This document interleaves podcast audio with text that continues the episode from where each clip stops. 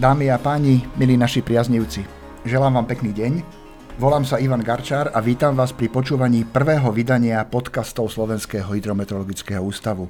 No a s kým iným ako priamo s generálnym riaditeľom Slovenského hydrometeorologického ústavu Martinom Benkom začíname prvý podcast na tému Zameranie a činnosť SHMu.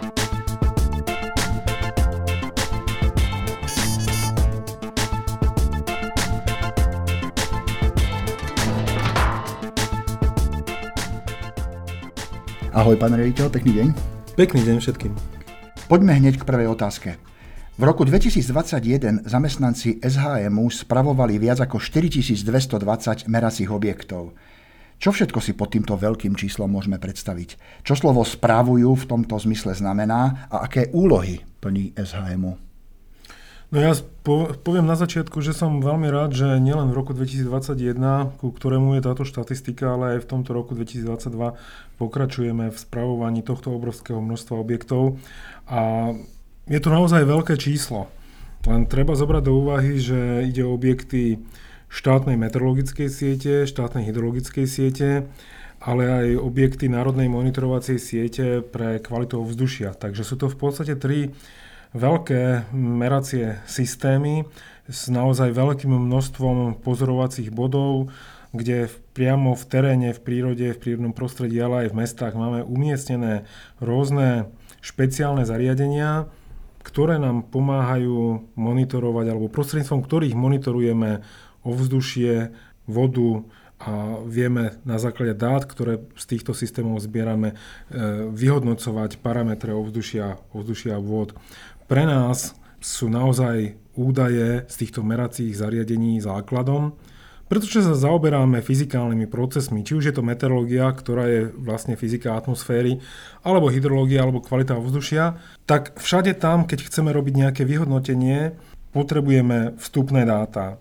Čiže monitorovacie systémy sú základom a je pre nás veľmi dôležité, aby tie namerané údaje boli kvalitné, hodnoverné Čiže keď niekde, poviem veľmi laicky, nameriame teplotu 30,5 stupňa, tak naozaj to je tých 30,5 stupňa, ako nám v podstate káže aj Svetová meteorologická organizácia ktorá určuje tieto parametre, parametre meraní. Áno, ale takéto obrovské číslo treba aj um, si uvedomiť, že to treba fyzicky navštevovať, že to treba udržiavať, že to treba opravovať. No ja si tiež v posledných týždňoch tak nejak uvedomujem, že kade idem, či už je to pešo alebo autom, tak vidím nejaký náš objekt. Najčastejšie sú to sondy na pozorovanie podzemných vôd, ktorých teda máme až vyše 1100 po celom našom území. A tým, že sme nie až tak dávno rekonštruovali časť týchto objektov, tak mi to teraz tak nejako viacej padne do oka. Ale určite, určite sa stretávate s našimi takými väčšími kontajnermi pre monitoring kvality ovzdušia a pozorovania alebo údaje z meteorologických staníc možno používate denne, keď si ich pozeráte na našej web stránke. Často, alebo jedným z najčastejšie sledovaných produktov na našej web stránke sú aj údaje z radarov. Máme 4 meteorologické radary, ktoré prevádzkujeme non-stop na našom území a monitorujú teda situáciu s oblačnosťou, so zrážkami, s búrkami. Ale mm, do toho rozsiahleho počtu objektov patria aj také niektoré veľmi zvláštne objekty, už som spomenul teda tie radary, tie už sami o sebe, tie radarové observatória sú veľmi špecifický zvláštny objekt, ale máme napríklad jednu aerologickú stanicu, kde každých 12 hodín vypúšťame meteorologické radiosondy do väčších výšok atmosféry. A mm, patrí tam napríklad aj stožiar merací, pri Jaslovských bohniciach 200 metrový stožiar, v ktorom meriame, na ktorom meriame profily, teploty, vlhkosti vetra, ale napríklad aj mm, meracia sieť pre radioaktivitu prírodného prostredia, ktorá nedávno bola veľmi sledovanou a dá sa povedať, že je to jediná, stále zatiaľ jediná meracia sieť radioaktivity, ktorá online meria na našom území na 30 bodoch a môžete si nájsť tie výstupy z týchto meraní priamo na našej internetovej stránke online. Dobre, ale vráťme sa ešte k tej prvej otázke. Čo znamená slovo spravovali alebo spravujú? A rozumiem, viem, na čo sa, viem, kam smeruješ.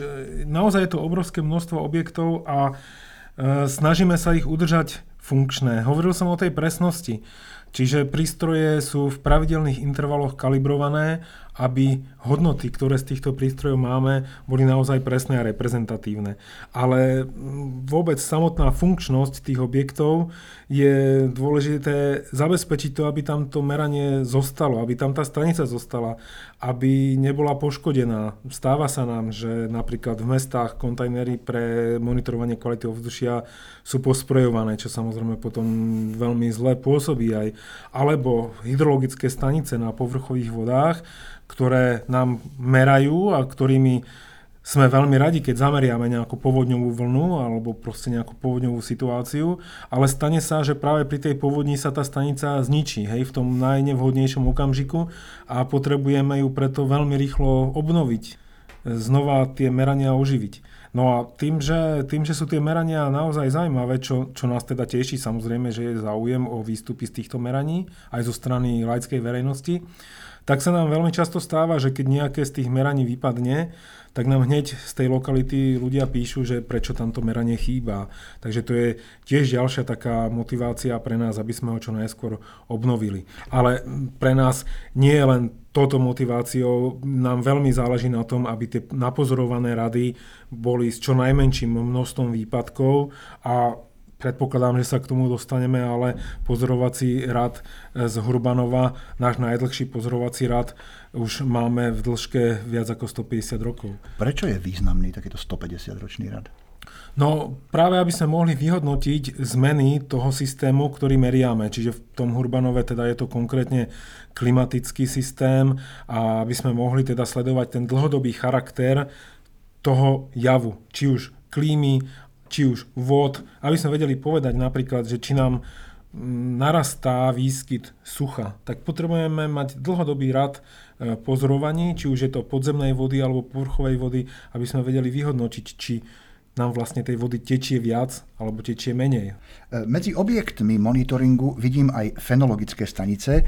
Fenológia je vedná disciplína, ktorá sa zaoberá vplyvom klímy a zmien počasia na životné prejavy živočíchov a rastlín v jednotlivých ročných obdobiach. My sme mali nedávno prednáškové popoludnie so Zorkou Snobkovou. Ona hovorila o tom, že medzi takto skúmané prejavy u nás patria napríklad topenie sa snehu, odletu a príletu sťahovavých vtákov, kvitnutie rastlín, opadávanie lístia a podobne. Prečo je takéto sledovanie významné?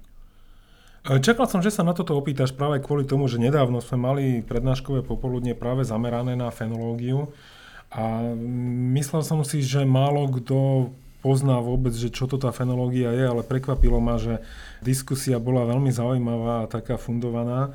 Naozaj na množstve našich staníc, vyše 190 lokalít je to, tak pozorujeme práve tie prejavy prírody, povedzme, prejavy biosféry, prejavy rastlinstva a živočístva a tú reakciu práve na to dané počasie v tom konkrétnom roku.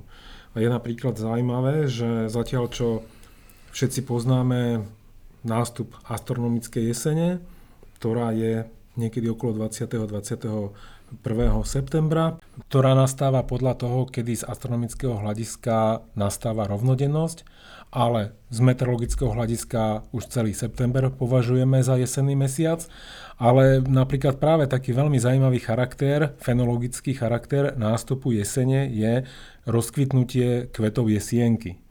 Hej, a tam už rovno proste vidíte tú závislosť od tej konkrétnej lokality a ten konkrétny nástup toho obdobia v roku, ktorý je definovaný práve nejakým tým prejavom v tej prírode. A tieto informácie teda využívajú napríklad polnospodári? Určite áno, ale prispieva to práve aj k tomu hodnoteniu zmeny klímy, keď môžeme sledovať ako sa mení dĺžka vegetačného obdobia napríklad, alebo nástup práve týchto jednotlivých fáz, či už kvitnutia, alebo zmien správania sa živočíchov. Čiže stále smerujeme k tomu, aby sme vedeli fundovanie a na základe nejakých faktov odpovedať na otázku, či sa niečo mení. Všetci poznáme veľmi také laické názory, že za mladí, keď dávno, kedysi sme tu mali výrazne viacej snehu, že boli zimy tuchšie, ale tie spomienky ľudské sú niekedy veľmi milné a nesprávne a práve keď máme tie fakty namerané, napozorované, tak sa vieme o tieto fakty oprieť. Vieme z tohto objektívne vyhodnotiť, či k nejakým zmenám dochádza. Áno, e, takže všetky tie údaje a informácie, ktoré z tých objektov získavame, používame na to, aby sme analyzovali tie situácie, o ktorých ty hovoríš. Ale poďme k tomu, kto všetko naše údaje a informácie využíva. No, ja len ešte možno, že odbočím trochu, to možno, že sa k tomu ešte potom vrátime neskôr, lebo nie je to práve len na tieto analýzy toho vývoja tých systémov a analýzy stavu, ale keď sa chceme dostať predpoveď. do predpovede, k predpovediam, tak práve keď chceme úspešne predpovedať budúci stav toho systému, tak čiže predpovedať počasie napríklad, tak potrebujeme čo najpresnejšie poznať počiatočný stav toho systému. Čiže mať dostatočné množstvo meraní, pozorovaní, z, ktorého, z ktorých potom budeme vychádzať. Preto hovoríme o predpovediach, o všelijakých tých modeloch, aké môžu nastať v nasledujúcom období. Je to tak? Je to presne tak.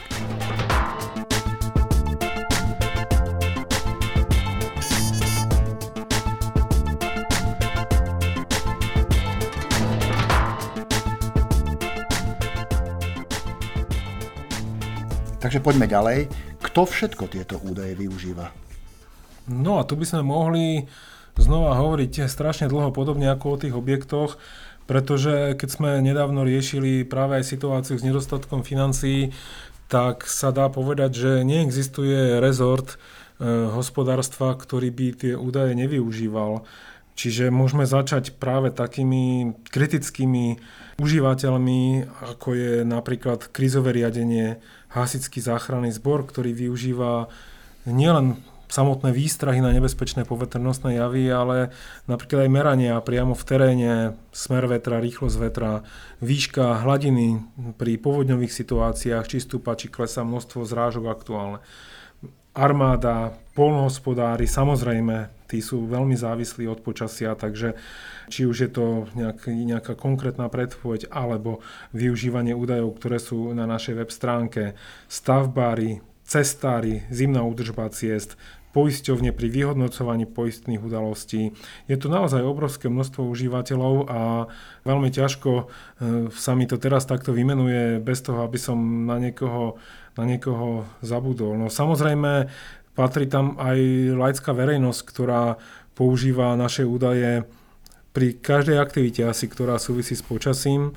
Častokrát je to či už, už, len, už len pri tom, keď ideme niekam na výlet, alebo sme na výlete, tak v dnešnej dobe už e, každý má mobil, internet je aj v lese dostupný, takže už len keď si pozrieme na radare, či sa na nás blíži nejaká búrka alebo nie, tak si myslím, že už aj toto je veľmi veľkým prínosom. Nedá mi nespomenúť čísla, na ktoré sme veľmi, veľmi hrdí. My sme naozaj veľmi radi, že tá sledovanosť je, je taká vysoká. Takže na internetovej stránke máme viac ako 1,6 milióna jedinečných návštevníkov mesačne a na Facebooku je to už viac ako 108 tisíc sledovateľov. Na druhej strane to, ako som už spomínal, prináša nemalú zodpovednosť za tie údaje, ktoré, ktoré zverejňujeme a ktoré produkujeme, pretože ako som spomínal, keď hoci čo vypadne, hoci ktorý zo systémov, tak to hneď vyvoláva veľmi silnú, veľmi rýchlu odozvu. Málo kto tiež vie, že súčasťou našej práce je aj letecká meteorológia. Bez nej by asi letová prevádzka nad Slovenskom bola dosť výrazne ohrozená. Je to tak? Áno, ja už som spomenul tú dopravu, síce len cestnú, ale určite treba spomenúť aj lodnú. A asi najviacej s tým počasím súvisí práve tá letecká doprava. Aj preto máme samostatný úsek na SHM, letecká meteorologická služba, ktorá vydáva teda správy o aktuálnom počasí na letiskách na Slovensku a vydáva predpovede, špeciálne predpovede a výstrahy pre letectvo. No dobre, ale hovoríme len o tom, že spravujeme 4220 objektov. No ale za tým sú ľudia. No to je ďalšie číslo zase, hej, počet zamestnancov, ktorých máme. A mm, ja som sa viackrát stretol s tým, že na čo tam teda toľko ľudí robí, keď tá predpoveď aj tak e, niekedy nevíde. A s týmto mnoho rokov jednoducho zápasíme, že tá predpoveď počasia je asi najsledovanejší produkt a málo kto práve pozná tie ďalšie aktivity, ktoré robíme a o ktorých sme doteraz hovorili. Takže keď si len predstavíme to zabezpečenie toho množstva pozorovaní, ale to spracovanie je ďalšia obrovská kapitola v troch častiach, meteorológia, hydrológia, kvalita ovzdušia, O tom sme samozrejme zatiaľ vôbec nehovorili. Ja si myslím, že nechajme priestor do ďalších podcastov, ale tam máme množstvo naozaj veľmi zanietených odborníkov, špecialistov. Keď sa pozrieme, máme to na výroč- vo výročnej správe na web stránke, tak najväčšie percento našich zamestnancov je v kategórii vysokoškolské vzdelanie druhého stupňa, čo nasvedčuje práve o tom, že u nás práve majú priestor špecialisti, odborníci z týchto vedných odborov. A ja som veľmi rád, že môžem pochváliť množstvo našich kolegov, že sú naozaj zanietení a mnoho rokov robia na Slovenskom hydrometeorologickom ústave a napriek mnohým negatívnym veciam ich tá práca stále baví. Spomínal si, kto všetko využíva tie naše údaje, ale prídeme k vodám. E, vody a sledovanie vôd na Slovensku je tiež mimoriadne veľká zložka našej činnosti. Ale samozrejme, spomínali sme, ja som, ja som to už spomenul pri tej lodnej doprave, tak tam je to také ako keby logické, že meranie vodných stavov na Dunaji tak má priame využitie samozrejme pre tú lodnú dopravu. Ale hydrologická služba je v podstate ďalšia obrovská, obrov, ďalší obrovský balík činností, ktorý na SHM realizujeme a s tým spojené merania množstva nielen povrchových, ale aj podzemných vôd, a nielen množstva, ale aj kvality povrchových a podzemných vôd. No a keď si predstavíte všetky otázky, ktoré s tým môžu súvisieť, či už je to práve to množstvo vody, množstvo zásob vody, hospodárenie s vodou, aká je kvalita vôd, toto všetko v podstate nejakým spôsobom tieto otázky nakoniec končia u nás a práve pomocou tých meraní zo štátnej hydrologickej siete by sme mali byť schopní na tieto otázky odpovedať.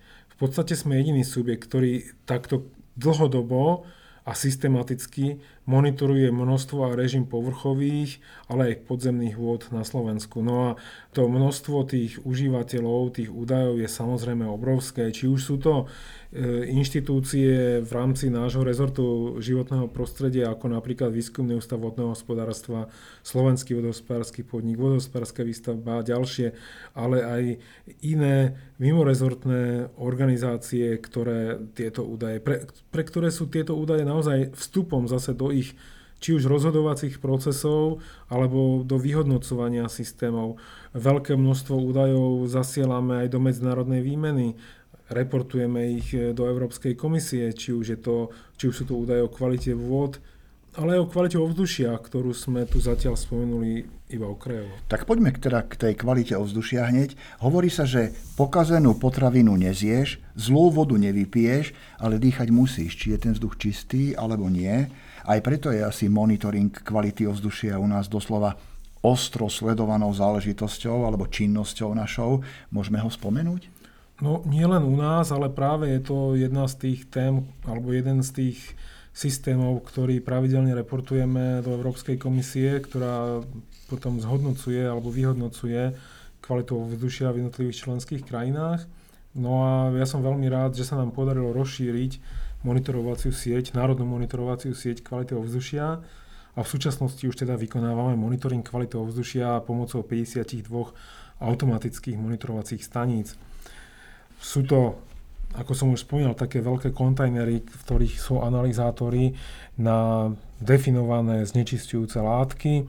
Sú, či už sú to prachové častice PM10 alebo PM2,5, ale aj plynné znečistujúce látky, oxid dusíka, SO2, ozón prízemný, benzén a tak ďalej. Následne potom ešte realizujeme okrem týchto automatických aj manuálne odbery, kde v ovzduši analizujeme ťažké kovy, polycyklické aromatické uhlovodíky a ďalšie znečistujúce látky definované, definované vo vyhláškach a v zákone o vzduší. Toto všetko je obrovské množstvo informácií, obrovské množstvo údajov. Spomeňme nakoniec ich vzájomnú prepojenosť. No, obrovské množstvo údajov, znova sa vraciame k tomu obrovskému množstvu bodov meracích a zariadení, na ktorých to obrovské množstvo údajov produkujeme. A keď si len predstavíte, že treba udržať v nepretržitej prevádzke to množstvo tých zariadení, tak je to naozaj až neskutočné. Všetky výjazdy technikov, opravy, údržby, materiál spotrebný, ktorý potrebujeme do tých analyzátorov, a tak ďalej, tak je, je to naozaj obrovský balík činností, ale samozrejme teda aj financií, ktoré na to treba vynaložiť. Ešte než e, sa pozrieme na tú tvoju otázku, tak stále je tu taká otázka, možno že nevypovedaná, že no dobré, a na čo, na, čo, na, na čo ich je teda toľko? Alebo není ich príliš veľa? Není ich príliš málo? No je to dobrá otázka povedal by som, ale je to otázka možno, že aj práve nejakého toho balancu medzi odbornosťou, kde by sme určite prijali väčšie množstvo tých staníc, medzi záujmom tých užívateľov, ale aj verejnosti, kde naozaj by chceli mať v, pomaly v každej obci meracie zariadenie. Asi ich je veľa týmto sa, s týmto sa stretávame často. A na druhej miske váh je tá ekonomika, hej, že tie zariadenia jednoducho niečo stoja a nielen samotné to zariadenie, ale tá, tá prevádzka, keď je, naozaj musíte dosledovať, že či tie údaje sú kvalitné, či tam nie sú výpadky, keď dojde k výpadku, prečo došlo k výpadku, prenos dát. Prenos dát sme vôbec nespomenuli a tu už sa dostávame k tej prepojenosti. E, tým, že SHM vlastne pod jednou inštitúciou má tri takéto monitorovacie systémy a tri, dá sa povedať, vedné odvetvia, meteorológia, hydrológia, kvalita ovzdušia, tak e, vieme tieto meracie systémy prepojiť a stačí nám prevádzkovať jednu zbernú sieť, jedno IT, ktoré nám to celé nakoniec zozbiera a uloží, uloží do databáz. Takže toto si myslím, že je naozaj veľkou výhodou e, na Slovensku inštitúcie takejto zlúčenej, skombinovanej, e, nielen z toho organizačného hľadiska, ale aj z ekonomického hľadiska. Tým, že máme pravidelné stretnutia riaditeľov európskych meteorologických služieb, meteorologických aj hydrologických služieb, tak vieme, že nie v každej krajine je to takto prepojené a často sa stretávam s tým, že je problém v prepojení meteorológie a hydrológie v niektorých krajinách, pretože každé toto odvetvie patrí pod inú inštitúciu a dokonca častokrát pod iný rezort. U nás je veľkou výhodou, že, že sme pod jednou strechou, vieme navzájom komunikovať, navzájom si posunúť jednotlivé požiadavky a nielen požiadavky, ale aj dáta. Pretože hydrológ potrebuje vedieť, aké bude počasie a musí byť v veľmi častom spojení s meteorológom? Tak um, tá príroda funguje tak, že obzvlášť na našom území tie zrážky sú kľúčové pre hydrológiu, takže vedieť, koľko napršalo a ešte lepšie, koľko naprší, je často úplne zásadná informácia, napríklad pre predpoveď vodných stavov a povodní.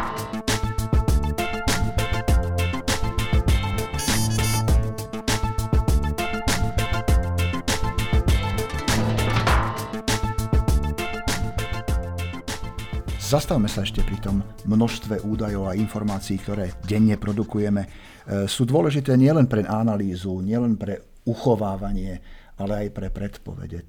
Tie sú práve najsledovanejšie u nás. No ja by som sa vrátil možno, že ešte viacej do minulosti, keď ešte na začiatku minulého storočia norský meteorológ Wilhelm Bjerknes formuloval vlastne teóriu vedeckého numerického predpovedania počasia na základe fyzikálnych zákonitostí. A on tam vlastne presne toto formuloval, že potrebujeme mať dostatočné počiatočné informácie o tom systéme, čiže naozaj veľké množstvo meraní, aby sme ten počiatočný stav systému poznali. Druhým, druhou vecou je poznať fyzikálne zákonitosti, ktorými sa ten systém riadi, čo sú všetky fyzikálne vzťahy, rovnice toho, čo sa v atmosfére odohráva. A tá tretia vec je nástroje, aby sme to vedeli nejakým spôsobom vypočítať. No na začiatku toho minulého storočia tieto nástroje nemali, takže museli nájsť potom nejaké náhradné cesty, ako predpoveď počasia robiť. V súčasnosti tieto nástroje už máme. Počasie vieme vypočítať, alebo stav atmosféry vieme vypočítať, len je to veľmi náročný problém všetky tie fyzikálne vzťahy naprogramovať a, a spočítať ich vo veľmi krátkom čase, takže rieši sa to na veľmi výkonných superpočítačoch, ktoré sú základom také každého v podstate meteorologického centra. Aj u nás prevádzkujeme jeden z takýchto veľmi výkonných superpočítačov a na takomto výkonnom stroji, na takejto výkonnej technike dokážeme vlastne z tých nameraných údajov, z toho počiatočného stavu, a naprogramovaných fyzikálnych rovníc vypočítať, ako bude ten systém vyzerať o niekoľko hodín až dní dopredu. A nie len teda počasie, ale zase na základe tejto predpovede vieme použiť tieto vstupy do hydrologickej predpovede. Kedy si sa to počítalo ručne? Dalo sa to vypočítať? Nedalo sa to vypočítať. Práve, že ručne sa to naozaj, to je tak obrovský objem údajov, že ručne sa to naozaj vypočítať nedalo. Preto sa pristúpilo k modelom takým analogickým, e, k zaužívaným alebo k typickým prejavom počasia na atmosférických frontoch, ale myslím si, že to otvárame úplne ďalšiu kapitolu, ktorú by som nechal na nejaký iný podcast. Môžeme to ukončiť stále tým spravovaním jednotlivých objektov. E, ty si spomínal, že koľko to dá práce, tá údržba, opravy a, a vlastne tá kontrola tých objektov, takže možno povedať, že ani automatický objekt, ani automatická sonda nemusí byť až tak automatická. Aj tá si zaslúži pozornosť. No, to načínáš ako keby ďalšiu tému, ďalšiu otázku automatizácie meraní, do veľkej miery sme naše meracie systémy zautomatizovali. Ale mm, naďalej zachovávame lokality, kde máme pozorovateľa, manuálneho pozorovateľa človeka, ktorý dokáže napozorovať e, veci, ktoré tá technika buď nie presne dokáže, alebo vôbec nedokáže, alebo je to tak drahé, že sa to, že sa to až tak moc neoplatí. Je to napríklad množstvo a typ oblačnosti. Áno, mohli by sme tam dať kamery, ktoré na jednom mieste niekto zozbiera, ale bude to dostatočné, bude to presné? Čo v noci? Hej? V noci to tá kamera ťažšie zachytí alebo vôbec nezachytí. Typ zrážok, keď je teplota okolo nuly. Je to už sneh? Padá tam sneh? Alebo je to ešte dážď? Človek to vidí na prvý pohľad, zakoduje do správy, ale tá automatika s tým má niekedy, niekedy alebo aj častejšie s tým má problém. Samozrejme je nemysliteľné, momentálne máme teda v prevádzke 100 automatických meteorologických staníc, je nemysliteľné, aby na každej bol pozorovateľ, to je jasné.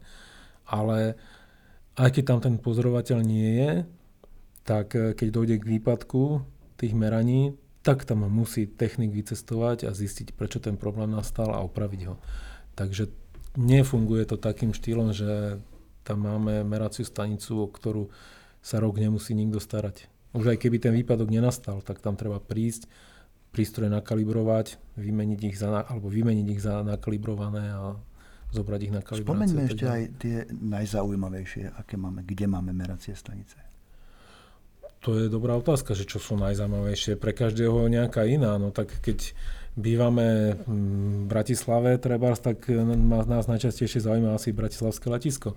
Ale z tých takých, ja by som povedal, že z najzaujímavejších staníc sú stanice v horách. Často sa spomína, že najvyššie pracovisko na Slovensku, Lomnický štít, tak e, tam máme meteorologickú stanicu, ktorá už je v prevádzke vyše 80 rokov, čo je úplne úžasné a už len e, fotky, ktoré občas e, z tej meteorologickej stanice máme, sú úplne uchvatné. No, v takej nadmorskej výške mať stále pracovisko s, s meraniami je, je niečo super. Podobne stanica na Chopku, ďalšia horská stanica. Takže to sú také, možno, že pre mňa asi najzajímavejšie. Z mojej strany všetko. Zabudol som na niečo? Určite áno, ale myslím si, že sa k tomu môžeme vrátiť v ďalších podcastoch. Ďakujem ti, že si si našiel čas. E, to bola posledná otázka a posledná odpoveď generálneho riaditeľa SHMu Martina Benka.